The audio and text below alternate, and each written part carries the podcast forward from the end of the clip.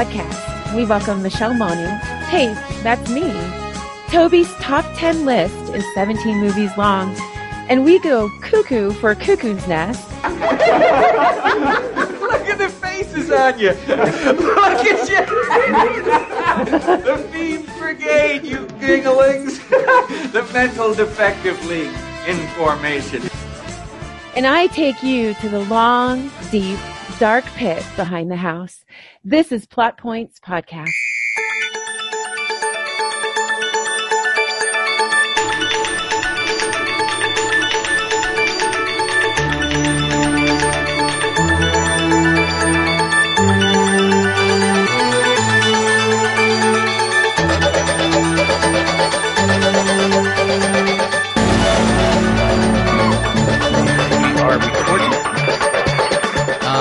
Hi, this is Mark with Plot Points Podcast. Um, this is a very auspicious occasion for us again. Uh, this is our our second year, beginning our second year, and I'm so thrilled to have uh, Toby Walwork with us uh, still, Good morning. and uh, Victor Fan, who is a incredible um, boy. I don't even know where to start with you. Um, I mean, illustrator, writer, director, producer, teacher, martial artist. Just so welcome, Victor. Oh, thank you. And it's a it's a real uh thrill to have um, Michelle Manu with us. Let me go, just go through some of her some, who she is, and then we'll say hello to her. Uh, sh the title is her titles are Kumu Lua and Dame Michelle.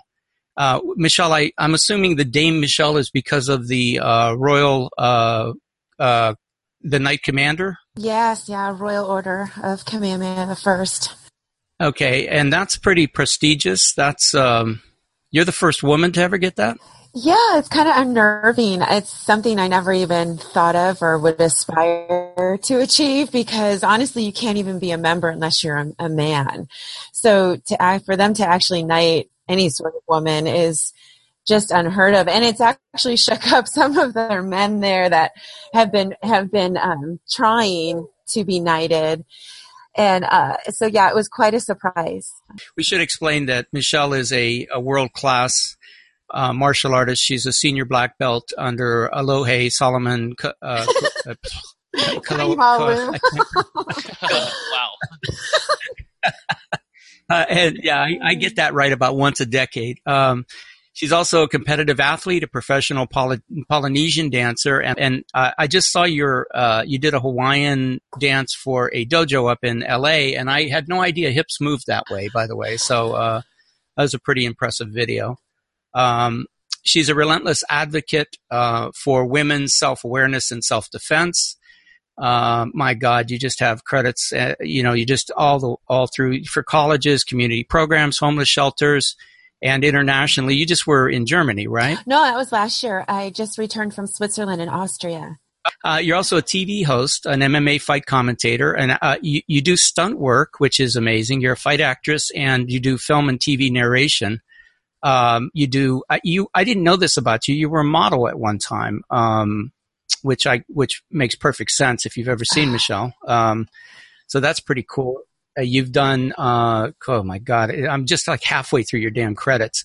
Um, you're also the host of the Masters Hall of Fame World News, which we both belong to, the Masters Hall of Fame.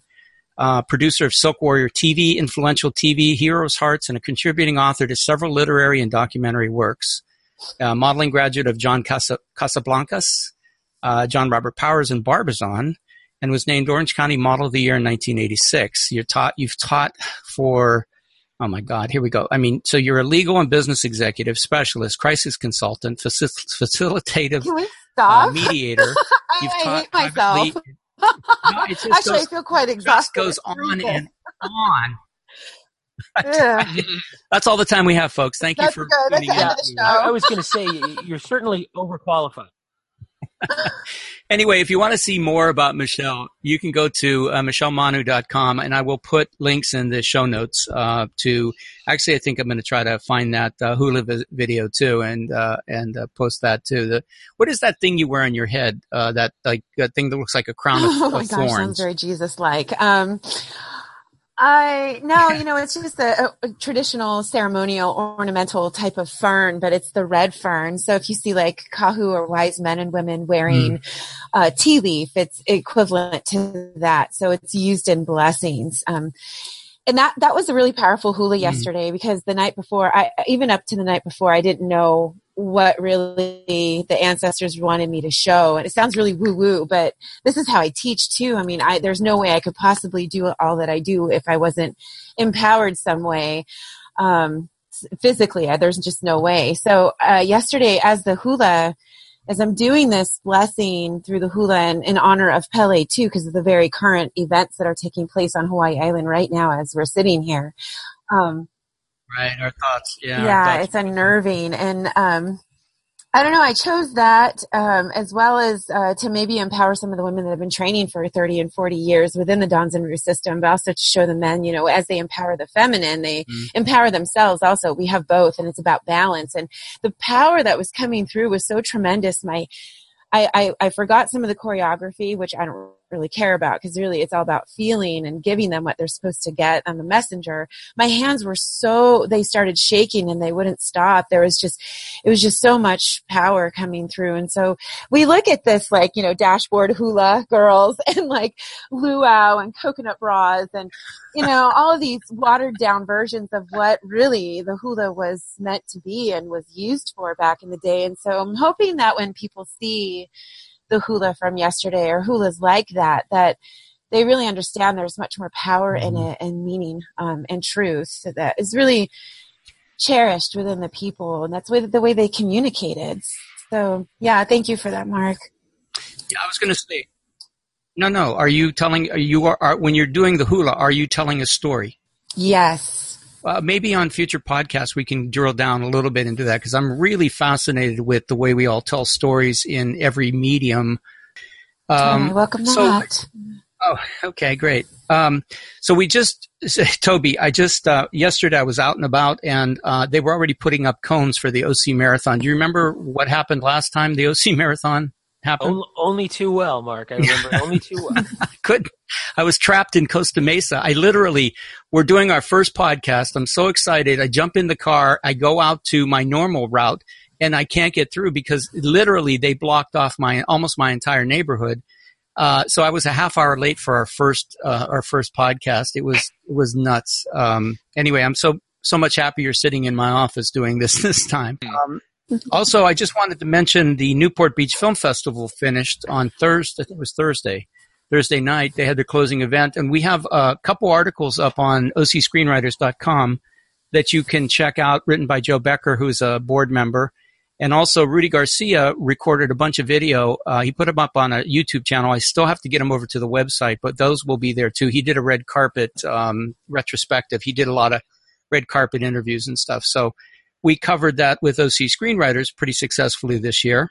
And um, talking about events, uh, we have an upcoming Wednesday, third Wednesday event, and Michelle will be a special guest of that, although the main um, thrust of that is with Miss Tiana Lee and her mother, An Lee. Uh, talking about their their journey in Hollywood. Tiana's a 15 year old actress who has 10 years of experience in Hollywood, which is an incredible uh, accomplishment. Um, so anyway, her and Michelle will be there uh, thrilling us. I think Michelle, are you Michelle? Are you going to do like a demonstration of some sort? Yeah, sure. I can bring some of the weapons and show them, and yeah, I can do whatever. I think I have a half. hour. Yeah, probably half hour, eh, something like that. The, Michelle makes her own weapons. By the way, she's she's posted videos of uh, her in the workshop with uh, looking pretty rugged. So um, and also, we uh, coming up on June second, which is a Saturday. This event we're doing on May sixteenth is a uh, Wednesday, but we're on June second. Uh, we're doing a, a claim jumper uh, event, which is um, um from twelve to three thirty. There's in, there's details on ocscreenwriters.com, but it's the filmmakers for the Gallows, uh, which is a small micro budget film that was picked up by Warner Brothers, kind of like um, what was the film by Robert Rodriguez? El Mariachi. El Mariachi, yeah, it was picked up by uh, Warner Brothers, sweetened like like they did with El Mariachi, and then eventually they they signed with Blumhouse, which is a huge horror house. Um, production company, horror house production company. So we got those guys, and they're gonna they're gonna regale us with how they did this pretty much impossible thing. Um, but the Gallows was uh, was a huge success for them, and um, they're gonna. I think they're working on Gallows too right now. So the 16th of May is uh, is at the coffee shop in Costa Mesa, C3 Coffee and Vape. Um, details on ocfilmandtelevision.com or ocscreenwriters.com. And then June 2nd is um, OC Screenwriters uh, at the Claim Jumper. We, we do lunch and, and speakers. So, okay, I think I've talked enough. Damn. Um, so let's talk a little bit about what we're watching. Anybody watching anything interesting? well, um, I mean, I'm sure we'll talk about this in another podcast, but uh, I saw Avengers: Infinity War. Oh yeah, like yeah. the rest of the universe. uh, um, I mean, we'll, we'll talk about it later, but definitely, I, all the hype was definitely worth it. Ten really? years up, eighteen films, um, everything pays off. Everything that's been set up has been paid off. Mm-hmm. Um, and you know, I mean, uh, you you guys, are, everybody here knows how much I love Marvel, but uh, I I, had, um, I read the tweet by Kevin Feige about um, just thanking all the Marvel fans, saying that they're the greatest fans of all time for making a uh, that you know Avengers: Infinity War be the number one opening weekend of all time. Mm-hmm. And uh, I don't know if you saw the image online too of uh, they have um, the lightsaber being passed to Iron Man, like the baton being passed. You know? no, I didn't see that. Yeah, so I thought it was pretty cool. Uh, okay, Toby, anything? Uh, yeah, actually, um, I'm just trying to think. I, I did have some some notes. Um, I did finish uh, season three of Hap and Leonard, uh, and and uh, it's it's it's good. It's definitely the. the, the it's funny the, the three seasons uh, that there've been, and, and uh, I, I just think because it's it's um, I don't think it's a very popular. I don't think there's going to be a fourth season. I think they're oh, lucky that's too bad. three, but um, each one is really different than the last. Mm-hmm. And this one is is the most. I mean, if it's possible, it's the most different. But I really did enjoy uh, the way it finished. Um, from the first note of the first episode, you knew it wasn't going to go well for most of the characters. You're like, oh, this is a bad one. But um, that was very satisfying. But otherwise, it's it's been kind of hectic uh, here at the uh, at the house. So I haven't seen that much. Uh, yeah. I did get to see Hap and Leonard. Uh, I binged a whole bunch of episodes of uh, Community because that was a show, oh. that was a show I'd always like meant to watch. You know, uh-huh. I'm a big fan of Dan Harmon, but it was just uh, kind of ships that pass in the night like that show when it was on. I, I it wasn't in my uh, scope, but I went through and I, I kind of I, uh, I Toby, tore through that. Did you see? Uh, did you see me on 13 episodes of first season? Uh, no. If you watch the background, you'll see me. I have my blue sweater. You'll, you'll. Uh, it's obviously me. Well, what what what what was happening in that episode? Uh, I'm in 13 of them. I don't even know. Are you yeah, background? background? Are you those, like yeah. a, like yeah, an extra? Yeah, yeah, yeah. It was a dry spell that year, so I I, uh, I was an extra that year. Wow, I mean, I've known you for since 2009, and I've never heard that before. So, oh, well, maybe he wasn't that proud of it. um, okay, and any uh, Toby, did you didn't, did you get to see Avengers? Or I you have just been not. I have not. I thought that if uh, I was going to start screaming for Victor if he started any spoilers at all, uh, I've been there you go. I've been so uh, I'm like touching I'm touching my coffee table right now. Touch wood. No spoilers uh, so far, and uh, time permitting, I might go this afternoon. Oh, but wow. oh yeah it's just uh it's, it's just this is a very busy time at work and i've i've literally been like coming home passing out on the couch and yeah. uh, i did not get to see it yet yeah the it's the fastest film to a billion dollars ever and um so it's already earned back uh you know the hollywood formula i think is one and a half to up to th- two or three times its budget and it would the budget was 300 million so it's already earned back uh, whatever it's it's already supposedly made a profit, but well, yeah, I can't. I was going to say, but if you have any kind of profit participation, you're years right. away from turning a profit. Right. If you have net points, uh, good luck with yeah, that. There's, so. there's, you still owe them three billion dollars. right. So I'm not gonna. I'm not gonna. I, the stuff I've been watching is just catch up. So I'm just gonna move on. Um, I, I, I haven't seen Avengers. I, I want to see it. I will see it, but uh, it's not. It's not a priority because, like you, like you said, I've been extremely busy. So all these events and stuff with OC screenwriters just been driving me nuts. But I also have a you know, writing. Oh, so let's segue into what are we working on? What are we writing? I'll tell you, I'm writing uh, my Revolutionary War script, which is now up to 187 pages. And um, I'm starting to work with another writer on a micro budget, um, limited location script, an idea that we both came up with uh, during conversation. Chris Stiers is a friend of mine. We collaborate on things once in a while. So, so I'm doing plenty of writing, and plus I'm still working on my book proposal. Although this week I didn't have time. Um, Victor, you are you work? You're not working on anything. Are you writing anything? Not right no. now. Um, and maybe it's something we'll we'll bring up in a future podcast down the road with uh, the joys of being a screenwriting professor. But uh, at this time Oh. of year, it's just reading everybody else's screenplays and marking them up in red. So uh, yeah, that's Right, all I'm working right. on. Literally from the moment I wake up to the time I fall asleep, it's just reading other people's screenplays and putting them in red. Hmm, okay, Toby, anything? Actually, yeah, a little bit. I've been playing with some stuff, uh, just like re- really kind of like trying to flesh out some ideas that were like treatments, or if I had a not, not not even a log line, but if I just had like a hook in my head, like what about this? And I've been uh, trying to expand on that. And uh, one of them is just a just a tease. One of them is sort of a it's a heist movie. It's a Vegas heist movie Ooh, uh, but it's involving um, sort of like these these these fringy uh, semi uh, telepathic Cool. uh, freaks. Basically, uh, it's it's basically that there's this subculture of um, people people that are like a little bit telepathic, a little bit psychic. They've got like a little bit of a talent that normally in your regular life you can't really weaponize it and, and do anything with it. But Vegas, of course, is a, a city based on games of chance. They they have a they have a slight edge. And and Huh. the, the the premise is that Vegas has known about these people for a long time and sort of uses them, utilizes them. Uh, you know, like Oh. if you're if you're a guy that's pretty good at, at being like a bit of a cooler, like you bring bad luck.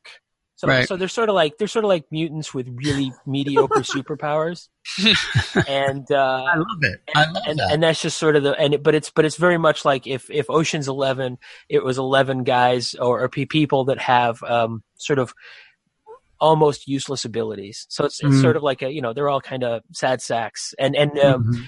kind of in the same way that uh, the stand everybody gravitated towards Colorado is that if you're one of these people with these abilities, you sort of gravitate towards Las Vegas because there's there's just nowhere else that, to take advantage of of of that. You know, and there's also like a deficiency. Like one of the characters, um, he he's he's he's above average at predicting coin tosses, which of course is not a particularly powerful ability. He's above average, but he has no sense of smell.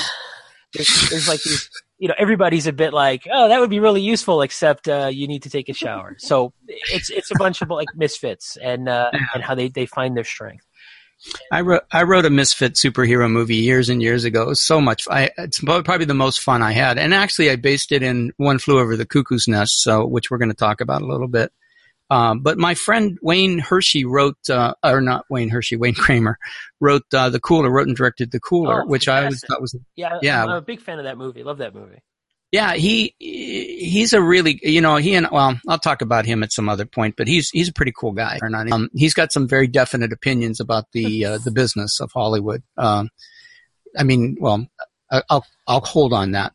Um, Michelle, thanks, Toby. Uh, Michelle, so you are you working? Did am I right? You're working on a book? Well, I'm not as seasoned as you three, that's for sure. It's a little intimidating to talk about it, but um, yeah, two of them. One is um, more of the spiritual side, encompassing like a. It's called the Path of the Divine Feminine Warrior, and it's a it's a short book, but a more extensive workbook. So I've been asked to turn the Sheep Mhm. program, the superhero experience, which is basically just self defense and women's empowerment, into an actual type of program, a workshop. So um, I plan to finish that, um, which takes a lot of thought and and care. It's uh, knowing, envisioning sitting there with a room full of women that are examining themselves, you know, mentally, physically, emotionally, spiritually, relationally, financially, and touching on all of those realms of our being, and um, trying to just get through the walls and the programming that they've had their entire life to really let them feel that innate power and and courage to move forward in changing only only they can change their life. So it's really putting the power back in their hands and not being a rag doll to society or their current situation. So a little bit more on the self empowerment tip but um, the more fun book for me would be um, what turned out to just be able to show the the Lua weaponry, the wood weaponry with the shark teeth and without the shark teeth, it turned into this almost historic feminine warrior weaponry book. And so the images are, um, they're amazing. I, I'm really pleased with the photographer who wishes to remain anonymous. Um, he's turned me into this almost 300 Spartan looking like very gruff yet elegant warrior holding these weapons. And if you were to chop off my head and kind of shrink my female body parts, uh, it would look like a guy because of the way that he's been able to I don't know how he did it, but he made me look bronzed and chiseled and just extremely strong hands. It shows I've there. seen freaking awesome. oh, and you know, just looking at the cartilage holding the weaponry, it looks like I've been to battle. And I think that's what I really was going for. I just didn't know it. So I'm really excited about the release of this book. I'm hoping it's the, the latter part of this month or early June. And um, with each image is shot just the image. I'm going to uh, give a historical narrative on how this weapon was used, when it was used, when it was um, deployed in combat. Wow. It was it the favorite of a specific island. Um, and uh, you know how the family that I study, the Kaihewalu Lua, how they used it, but also how the military used it under the reign of King Kamehameha. So I'm pretty excited about this book. It's it's more of an imagery book, but also with the image and the intensity that comes out of it, because there's people that are going to be appalled and be just stunned and empowered by it, and I I, I look forward to the responses. And so there's several bookstores that are interested and offering it. So what I would love to do is actually make the, um, you know, of course they want to blow them up on canvases as well, but I would love to make the, um, relevant, the, the actual weapons that are shown and have those displayed as well. So I have a lot of work to do when it comes amazing. to furthering the book in, in and of itself. But yeah, pretty excited about those two literary works. Yeah, I've seen the pictures. Uh, they are striking. They do look like something from the movie 300. Um, if if 300 was took place in Hawaii, I guess. the the, the self defense aspects of it is that is that how it was originally uh, intended, or, or are you uh, evolving it into that um, into that area? Um, it wasn't. Uh, In fact, because I'm the only female student, I never thought that I would ever focus on women. And it's, I swear, over Toby, over the last three or four years, it's been very clear that that's really mm. where my focus should be at this time. So she developed itself. I mean, I took aspects of the hidden combat art within the hula, and then I used the hula to teach the women the movement because all women had to take, you know, all girls had to take dance.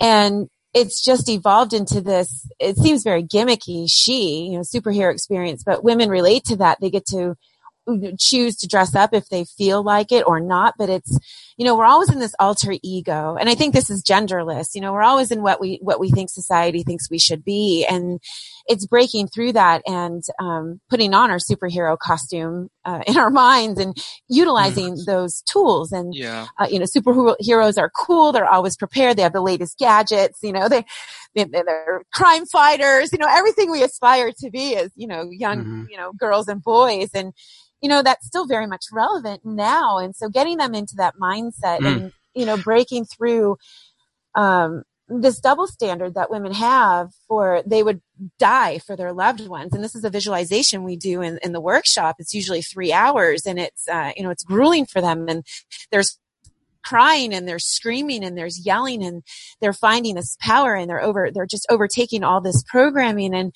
you know they i have them envision they close their eyes they envision their most beloved the most loved here on the planet. And we go through a situation in their mind where there's a there's something that's going to happen. There's you know bad guys or opponents you know converging on them and they envision themselves saving their loved ones um, and you know whisking them back to the house and and they're safe and you know that's where it is it has been and the response has been so overwhelming that I, I'm constantly messaging with some of the women that attend and other women that haven't attended the course yet. And they want more. They're ready. It's time. Their awareness has evolved to the place where they're tired of where they are. They know they're capable of more. They know they've been built for more and they want that. So that's now you know, evolving into the path of the divine feminine warrior, you know, on every level. Um, you know, just to better people's lives, just really helps me become more and the work just keeps evolving. So it never started as self-defense ever. It started as combat, take them out, you're done. And for some reason, I'm just being led to move this way, and I'm very grateful to be a messenger. Yeah, I, I think it's great that you're doing this. I mean, I'm a you know I'm a father to a 15 year old daughter, and uh and I mean and I went wow. to like um, a, a, conference for teachers not that long ago, and it had like Amy Poehler's business partner up there, and she talked about how the formative years for girls is like so hard because like they you know like they're they're they're measured by society and their self-esteem's constantly attacked 24/7 you know and I'm I'm so happy that you've created this program for women because women are like there's Thank you. You know it was really no, oh, no, no, no. I'm just saying, like, I, you know, women are like, I, am I'm, I'm amazed by the strength of women every day because you know I was raised by a single mother, and like when a woman mm. cares about, like, when she really understands her own strength, there's nothing they cannot do, and I'm glad that you're teaching women how to tap into that power. Oh, thank you. Okay, well that's that's really some fantastic stuff. I mean, um, again, you know, we're all we're all creative in our own unique way. Uh, you know, one of the things we don't talk about too much is Toby's amazing work as an editor, but that's as creative as any screenwriting or any book writing or any anything anything mm-hmm. anybody does. So it's really great to express um, the creativity in different ways. It's all story, right? It's mm-hmm. all talking to people, uh, communicating. That's the goal of uh, what we do for all of us, all of us. So, uh, speaking of Mr. Wallwork, um, he had a he has a rebuttal to a top ten list we did a couple podcasts ago, where Victor uh, threw out his top ten comic book movies, and Toby was appalled. No, he wasn't. I was I was offended on the highest levels. No, actually, the joke of it was honestly right after we got done recording, I was talking to my roommate, and uh, and and you know he he was only marginally interested in what we'd done the right, show about, right. and I said we did this top ten list of uh, comic book movies, and uh, because I had the document that uh, that Victor had sent out, I, I went down the list, and um, my roommate, much more than I, was appalled at like, well, what about this? What about that? And I'm like, oh yeah, that's a, that's a good one. We didn't cover that. That's a good. So eventually, so so really, what I'm going to present is my top ten other comic book movies. Uh, but I should probably mention that my roommate Tony contributed to these, or at least uh, stood stood over my shoulder while I was writing them down to make sure I got them right. Uh, so what I will say is, so this is my top ten other comic book movies no capes required mm-hmm. because I thought that I thought that uh, Victor's was a little cape heavy. But in, in my own defense, first of all, there's uh there's like 17 of them because I can't count to 10, and at least one of them does have capes in it. So okay, uh, all right. Well, let's let's try to get through all 17 before we run out of tape. I'll, I'll, just yeah, I'll just tear down. We don't have to uh, we don't have to get too much into them unless anyone has any questions. But number one, this is not necessarily in this or in ascending order or descending order. Uh, but Constantine, the uh, mm. 2005, I think, Keanu yeah. Reeves movie, based on Hellblazer. Uh, but I, I think it's a, and also I should also mention these are movies I think are pretty good. There's lots of just movies I don't think are good, but we're not going to mention them. Right. uh, Road to Perdition, Tom Hanks movie. Not a lot of people know this, but that's actually based on a graphic novel. Did not know. The author of the graphic novel is also a screenwriter, but did not write the screenplay to oh. Road to Perdition. Huh. Interesting. Uh, but that's actually it, it's actually it's a really nicely done book because it's told very much from the kid's perspective, the the son's perspective, and I think in the book it's done very effectively. But of course, if you've got Tom Hanks in a movie, you're not going to minimize his screen time for anything. Mm. Uh, next up, 30 Days of Night. Uh, you guys all love your vampire movies. This is vampires uh, in Alaska. So, of course, oh, yeah. they have 30 Days of Night. They don't have to get home. Uh, this one I would probably say is my personal favorite as far as a, a, graphic novel that becomes a movie that really embraces comic book, and that's Scott Pilgrim versus the World, mm-hmm. uh, directed uh, by Edgar Wright. Uh, didn't really connect with an audience when it was released in theaters, but now it really does have a cult following. That's an excellent, uh, excellent film. Ghost World, which is I'm pretty sure that's a Sam Clowes or Clowes Daniel Clowes book. Uh, it's probably a little over 10 years old. It's, it's a, it's an indie movie based on an indie comic book. Um, there's a couple of masks in it, but there are no capes. uh, next up, American Splendor. That's, uh, Harvey P. Oh, yeah. Yeah. Um, you know, these are definitely guys that kind of push the envelope of what comic books are about, and and I think translate into movie. Excuse me, translate into movies very uh, effectively.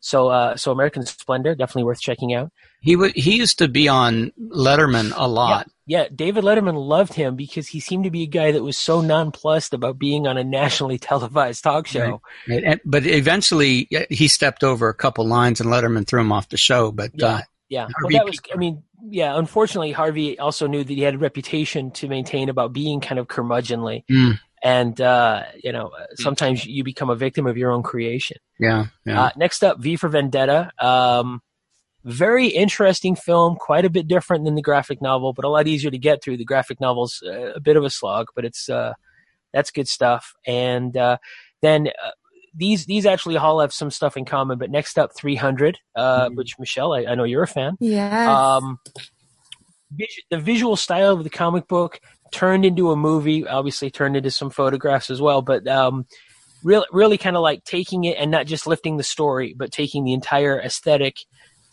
and saying, can we make a movie that looks like this feels? And uh, 300 is great for that.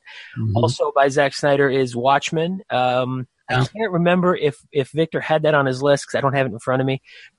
But Watchmen is slavishly uh, uh, inspired by the graphic novel, and um, for some people that doesn't work, and for some people that does. But I think it's a very interesting film. It does um, it does sort of hold up as far as being challenging. And so I, I, think if you didn't like it the first time you saw it, you go back and watch it now, you will.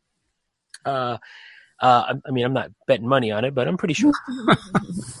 Next up, Sin City, uh, maybe maybe historically remembered as the as, as peak Frank Miller, mm. um, at Robert Rodriguez. Uh, again, visually, how do I make a movie that looks like a comic book? And I think Sin City uh, succeeds in that.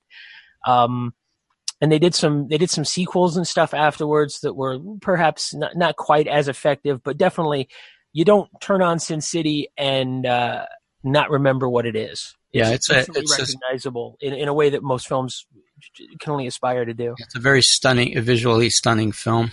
All right, I'll just run down the list now. These are the honorable mentions. These are okay. ones that I'm like, for whatever reason, a history of violence.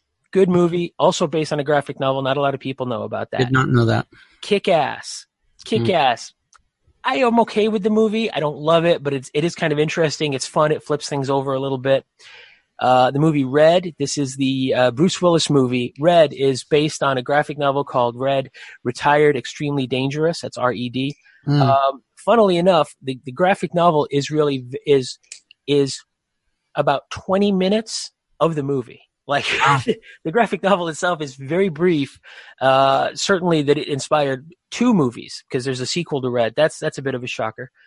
The Rocketeer, um, oh, 1990, that. visually a beautiful film that was made because um, I, I, was I, I, kind of went back and revisited it. Aesthetically, it's made consistently with the time. Mm-hmm. You know, like the special effects are are special still, but it's made as if it were is like this is how we would make this movie no. in 1943. Yeah, or or I, I forget if that's the year. It might be 1936. I know it's, it had Nazis in it. Yeah, it's right at I think it's right at the beginning of World War II or uh, yeah. 39. I think is right. But uh, like it's it's a really fun movie. Uh, it, it was not a huge hit when it came out. It was in the the, the early '90s uh, spate of superhero movies, but but that's a great one. And of course, the art. It, it's a beautiful looking movie, and I think a lot of that is because the comic book itself by Dave Stevens is is mm-hmm. beautiful uh, in, in in every panel.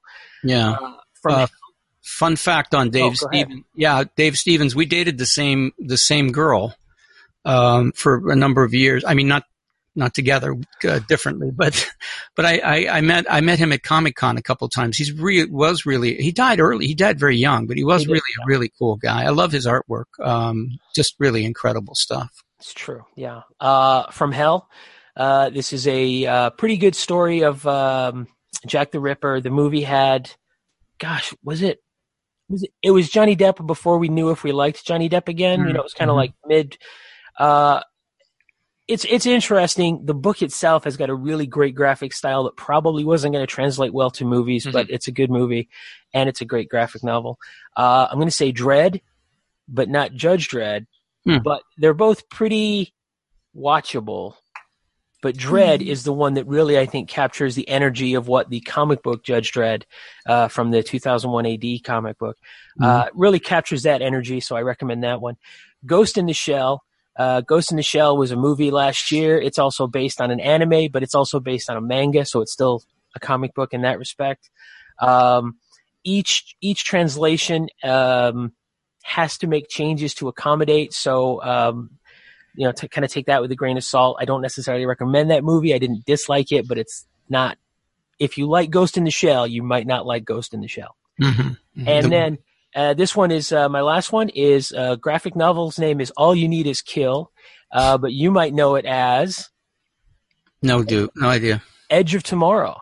Oh. Or, or Live Die Repeat. Now the graphic novel is quite a bit different than um, Edge of Tomorrow, but Edge of Tomorrow, I think we talked about that when we talked about sci-fi movies, is uh, definitely overlooked. It's Groundhog Day with robots and explosions, mm. and uh, I, I like that movie a lot. Yeah, and and and ironically, the movie itself was not a big box office success, but they have greenlit. I believe they're in production on a sequel, which is kind of unheard of because of how it was critically well received, but did not make a pile of money when it came out. Right, right. Oh, that's a great list. Um, we'll we'll post it to the show notes also. So Toby, send me send it to I, me whenever you get a chance. I certainly will. And um, the only, I mean, we talked about a lot of a lot of other films with with uh, Victor comic book films. I still yeah. think, for me, for the last couple years, you know, those are those are great. And you're right, no capes necessary. So, um, terrific list, great list, as as befits um, your your very odd uh, at times worldview, which I really really appreciate. So, well, I'll take that as a compliment. It is a you can take it any way you want. But no, it is a compliment. I'm I'm always amazed at uh, how you look at the world. Um, this yeah. you, you, see the same world we do, but I somehow you process it differently, which I always think is uh, pretty incredible.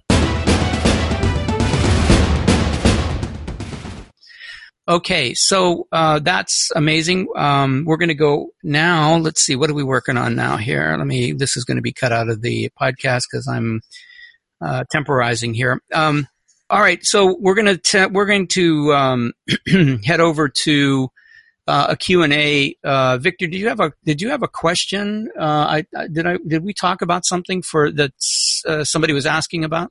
Yeah, definitely. It's actually a question for both you and and and Michelle. Mm-hmm. Um, and the questions regarding, because, you know, uh, uh, uh, let me preface this question. So a few years back when Mark and I first became friends, um, you know, we, we, we, we realized we're both martial artists, um, you know, Mark being a black belt and me being a, a Thai boxer. And we're like, you know, be really cool. We're both martial artists and we're both screenwriters. And maybe there's something we'll pick up later, but we were thinking about throwing an event where we we have writers come into a dojo of us and we would show them some moves and the reason why is to so that when they write their action sequences they would be more valid mm-hmm. right because a lot of times and you'll see it too when you watch your movie especially in the lower budget and um, the people that write the action sequences they, they don't know what the hell they're doing. Like like anybody who's ever been in a real fight knows it does not play out like that whatsoever. Right. um, so my question to you two is do you think having a martial arts background um, or, or at least having an understanding of combat physical human combat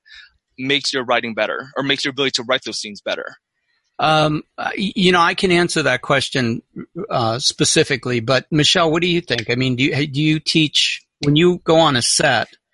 Um, do you have uh, specifics that you're given by the director? Are you are you bringing your own um, specific worldview to your stunt work or your fight work? What's what's going on there? Well, it's so it's just such a good topic, Victor. And, um, you know, unfortunately, I'm, I'm not a diva, but I'm very particular. If I'm the only woman showing my art, then it's my art that I'm going to show. And, uh, you know, anyone can, you know, be taught how to throw a lower kick, um, without any type of training or, uh, a really poor punch, you know, where obviously if they're going to connect, they're going to break their own hand, parts of their hand.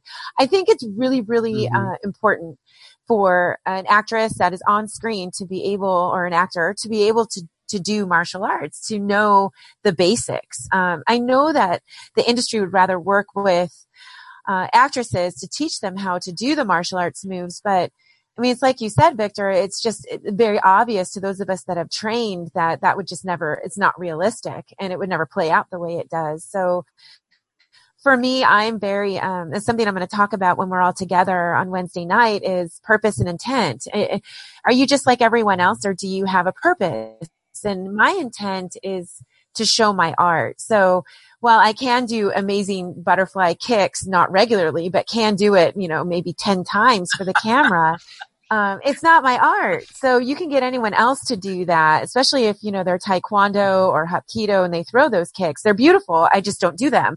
Um, I'd rather show the hand to hand being very close, being on my opponent. Opponent. I mean, Luan itself means toilet, which means to consume. I means to eat. I want to. Cons- that's how close I am. They become part of me, my opponent, and um, you know, you bring them straight down into your opu, your guts, and you poop them out. And that's really what lua means is to eat them and consume them and wow. get rid of them into the deep dark pit. Um, so that's not, you know, I can't show these beautiful moves, but um, to me, I'm very purposeful. And I just had a shoot last weekend. We shot 17 hours, two days, and um, you know, I it was very important for me to stay true to that and make sure that the cameras were where they're supposed to be. And yes, they're not used to shooting it because they're used to being farther away. But to show the intricacies of the art and the different animal bites and the different animal strikes and the nature elements that I'm emulating, like in the hula, but only now it's close court, you know, close quarters combat, it's very important for me to know what I'm doing. So you've got this, you know, mm-hmm. duality in the industry. Actress, no training, will train, or trained martial artists that people don't really want to work with because they think they're difficult um, and can't actually mm-hmm. act it out, which I think the latter is more valuable, you know. It would be mm-hmm. very beneficial to have yeah, for, um, something, you know, a seminar, a workshop, a meeting like you're talking about. Yeah, uh, for me, I, have always prided. I get this question a lot from students. Like when you see a fight scene, oop, that was my computer. uh, stupid computer. Um, when so I get this question a lot when from students. Do you write the action scenes, uh, the fight scenes, uh, all that stuff? And the answer is absolutely because the first person touching your script is typically not a director or or even a producer. It's a reader. It's somebody who uh, who can parse, uh, you know, a story or a concept. Um, so I've always thought that my martial arts training has benefited me greatly because I do know how to write. I, I can visualize the moves, and so I can put them on paper. Having said that, I've pretty much never seen my my anything that I've put on. Uh, you know, I've sold how many scripts and had 19 made into films, and I've never seen my work put on the screen because basically you have a stunt coordinator um, who comes in and he may take your general suggestions, but they're gonna they're gonna translate just like Michelle translates her fight scenes into her art. They're going to translate their fight scenes into mm-hmm. their art. Um, and so I, in fact, one actor, um, God, I'm going to forget his name. He, he was Spike of Bensonhurst. Um, I don't know if anybody remembers that, but he was a trained martial artist. And when we did the movie, I had written all the fight scenes because there were a lot of close quarter fight scenes. And he just basically told me, you know, I'm going to do this, this, and this. I mean, I, you don't argue with the actor. You just let them do whatever they want. They're the talent. They have the, the big, uh, the big megaphone but yeah, it definitely helps, I think. And, and Victor, you know, we've talked about this over and over again. It helps both, it helps anybody to be able to visualize that, that close quarter. Um, cause I've seen a lot of people do that, uh, right in that karate chop, you know, that old James Bond, uh, in like Flint karate chop where you hit something right. on the side. And even though that can be effective, the way that they're doing it has no, has no impact. So yeah, I think it's, I think it's eminently, um, uh, um, beneficial to do uh, to have some training, at least at least understand that when you hit, you know, I don't know, maybe maybe I'm, I mean, we all know we've all hit somebody with our fists. We all know what that feels like, and so you don't really get the benefit. Um, I mean, if you're writing a real thing, you're breaking somebody's hand if you're hitting them the wrong mm-hmm. way. So, um, but yeah, but I'm all, I've always been proud of my martial arts training, and I've always thought it, it did inform uh, my my work. So, mm-hmm. well, it's a great question. Hey, Toby, um, can you tell the the our dead radio audience where uh, how to send questions and stuff like that? I can indeed. Actually, I was trying to pull that graphic up so I could read it uh, very smoothly, and I didn't quite get there in time. So I'm filling now. Okay. Well, we can. But, no, no, no, I, no. Now I can. Okay. That was that was the filling. That was, was the fill. You were. You're just such a pro. yeah. Uh, Plot Points podcast is available on iTunes, and that's probably how you found us. But it's also available on our website, plotpoints.com, and you can call 919 scripts to leave a question or a comment. We love to hear from our listeners. Yes. Uh, and well, Mark, did you want to? No, no. Go ahead. Do you want to talk about uh, just mention the events too? Well, yeah, I was just going to say, if you want to find out anything else about our events, uh, you should go to the Orange County Screenwriters Association website, which is ocscreenwriters.com or ocscreenwriters.org. That will also have links to our other websites and our other events, which includes OC Film and TV, and uh, that will tell you about the events we do on the third Wednesday of every month, including the next one, which will be featuring our guest today, Michelle, Michelle. and uh, the one that is in June, which will be featuring the creative team behind the gallows, uh, which should be pretty awesome. I think so. Yeah, I'm looking forward to listen. These guys are are great guys. I've I've talked to them a couple times. They're they're really fantastic. And also coming up in June, we have Frank Chindamo, who's a, a new media guru expert, and uh, in July we have Kristen D'Alessio, who is an independent filmmaker who, whose movie uh, starring Jennifer Morrison and oh, I can't believe I lost this actor's name again. Um, Toby, you know who it is from Almost Famous. Oh yeah, uh, Patrick Fugit. Patrick, yeah, I, I, knew it was Fugit. I just couldn't think of the last, first name. But he, uh, he and Jennifer Morrison are in this movie called Alex in the List that Kristen. Uh, they're gonna. It's gonna be released on May fifth. So we've got her coming in July. And then I think after that, we may have Michelle have uh, let her go and kick some ass uh, all on her own at uh, at uh, the C3 Vape and Coffee Shop. So we, we've got a we've got a great lineup. Um, we, we we're constantly adding. Uh, you know, Victor is constantly finding us great talent. Um, and uh, places to uh, to put it. So um, keep, you know, stay in touch. sign up for the OC Screenwriters newsletter, um, which just it, which also feeds OC Film and TV. So if we're doing a OC Film and TV event, I use the same uh, mailing list that I use for OC Screenwriters.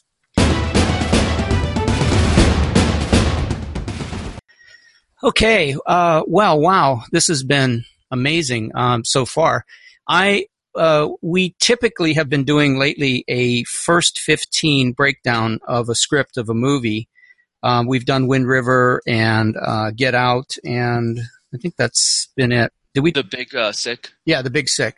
Um, I tried to find a version of the script for One Flew Over the Cuckoo's Nest um, that made some sense, and the ones I see online are early versions that don't have a lot to um, to, to do with the film so rather than do the breakdown, I'm going to do a retrospective because, and this is this was prompted by uh, Milos Forman, an incredible director who just died, and he was the responsible for One Flew Over the Cuckoo's Nest as far as the directing, which I think one I think a movie like this is a combination of great directing, great producing, great acting, great great source material, great writing. I mean, just it's one of those things that as a writer you dream of getting is a great director who can translate material uh, directly into a great writer, a great actor or actress. So this is they're magical when they work. They're magical.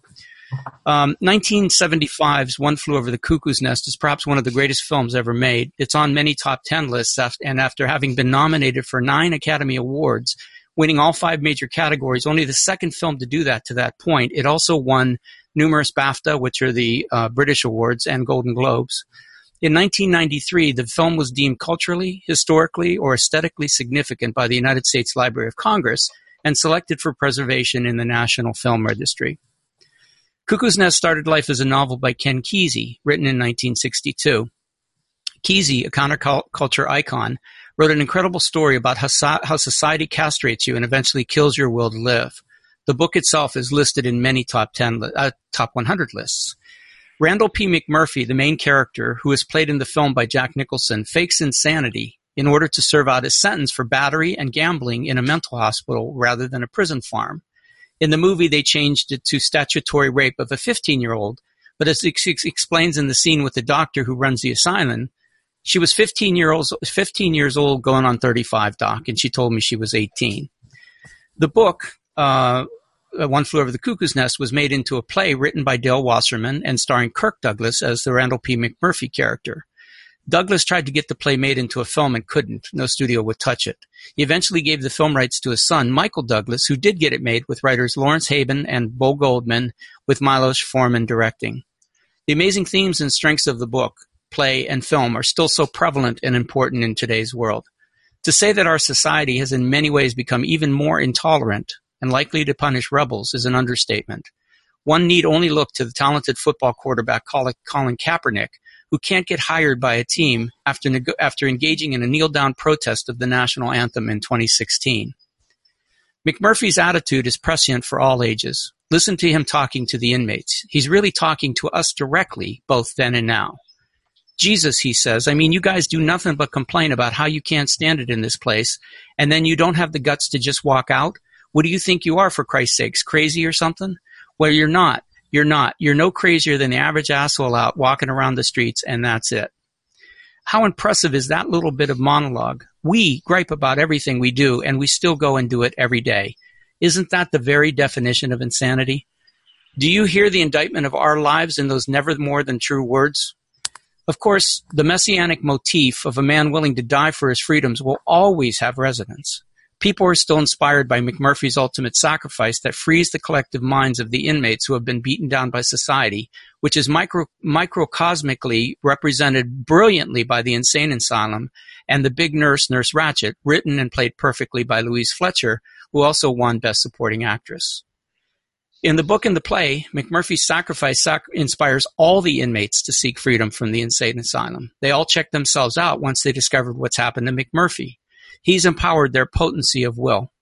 In the movie, this motif and theme of sacrifice and freedom is even more strengthened and brilliantly done by focusing, focusing it only on the chief character, who is able, through McMurphy's example, to put aside his fear and literally burst from his inner and outer prisons. The other changes from the source material to the movie were impressively done, none more so than the fact that the chief character is the narrator in the book, this actually softens the chief's incredible arc, in my opinion. So in the movie, there is no narration as the chief transforms from a mute statue to a man as big as a mountain, as he tells McMurphy, just before he impossibly tears a marble fountain up from its moorings and escapes from confinement. It is one of the most powerful and iconic moments in cinema. I'm getting goosebumps just thinking about it, and it's made possible by keeping Chief an enigma through the first half of the movie. Every one of us probably secretly aspires to be the rebel Randle P. McMurphy, and many of us are also Chief and Big Nurse Ratched. There's resonance aplenty in this film for all. I saw this great movie again recently. I had assigned it to my advanced screenwriting class when Milos Forman, the director of the film, passed away. Every film student should see this film more than once, more than twice, dozens of times. It's a wonderful example of how to write a film that is funny and deadly serious, thoughtful and slapsticky, inspirational and frightening. Plot, theme, and character are massively served in every scene. There are very few films, either today or yesterday, capable of that. If, as I contend, we are we as writers are the truth tellers, the shaman of this modern world, for insight into ourselves and that world, there is no better example than this brilliant and epic film to inspire us and carry out our missions of insight. As Chief said to McMurphy, now we can make it, Mac. I feel as big as a damn mountain. Watch this movie, understand its craft, and absorb its undying thematic spirit, and you'll also feel as big as a mountain. One Flew Over the Cuckoo's Nest is available on Netflix streaming. Now, I know you guys probably have a lot to say about One Flew Over the Cuckoo's Nest. Well, if I if I can just jump in, uh, uh, one of the things I think we, is is uh, the character of McMurphy and the character of Nurse Ratched. Those names have become pop culture references. And, mm. I hmm. think a, a, movie, a story has to have a certain resonance if if we take that and we and we we work it into the fabric of our of our popular culture. I mean, nurse. Absolutely. I'm, more people know what Nurse Ratched means as a as a as a phrase than perhaps have seen that film, and and that's that's that's obvious. That's a testament to something very powerful. And uh, we we shouldn't forget that uh, although Milos Forman did not write this, uh, he grew up uh, in, in, in Europe in the in the, the, time of the Nazis. Both his parents died in concentration camps. He was in Czechoslovakia during the communist uprisings there. That's how he escaped uh, that. but you know, it's it's knowing about that kind of oppression, institutionalized mm-hmm. oppression. Mm-hmm. Good point. That he had to bring to Cuckoo's Nest. You know, he, he's like, you know, Cuckoo's Nest really is that microcosm of of a culture, of a society, and um, you know, I, I, I think he, he must have seen that story as something that he could bring a unique take on, and that's why that mm-hmm. that, that film is probably the crowning achievement of his career.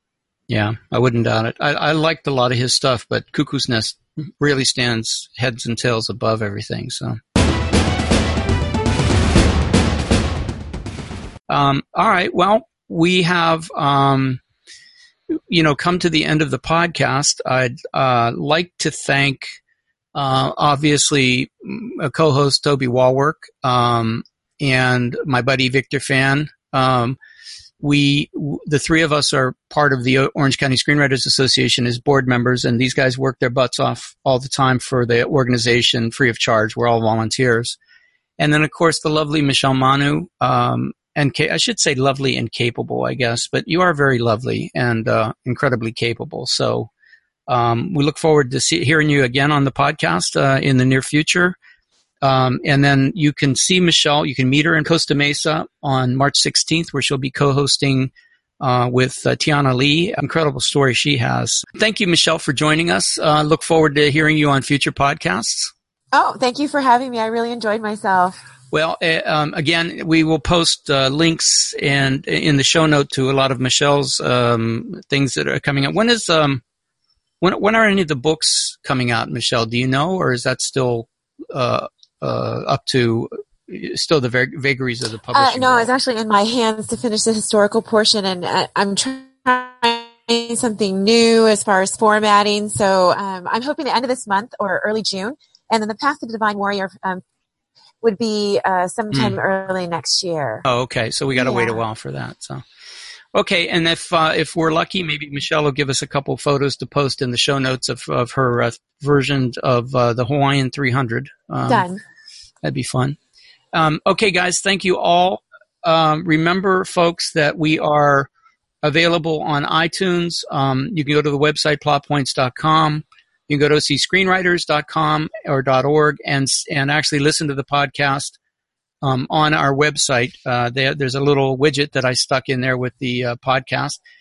And I'd like to thank um, Mary Claire Anderson, Van Kempen, Princess, uh, who ba- basically was with us for, for most of this year and uh, looking forward to having her come back at some point. Um, but uh, MC, thanks for suggest this was her idea. This whole podcast was her idea. So thank you for um, for coming up with it. it it's probably one of the one of the things I really anticipate, I really love doing. Uh, so I'm happy to do it. I'm happy to have the people that have been able to uh, co-host with us, and I look forward to another year of uh, really talking about film and script writing and um, involving you as much as we can in the process. Um, but you know, guys, go out there and get your, you know, get your um, what do they call it? Get your yayas on or whatever. Find a way to Find a way to stay in film and stay in writing. Don't ever give up. Don't ever stop. Just keep going. And as always, be inspired and do good work. Thank you. Put your hands over your head and breathe deeply.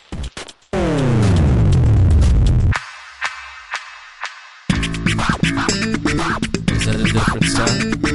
Is that a different sound? At. I'm telling you.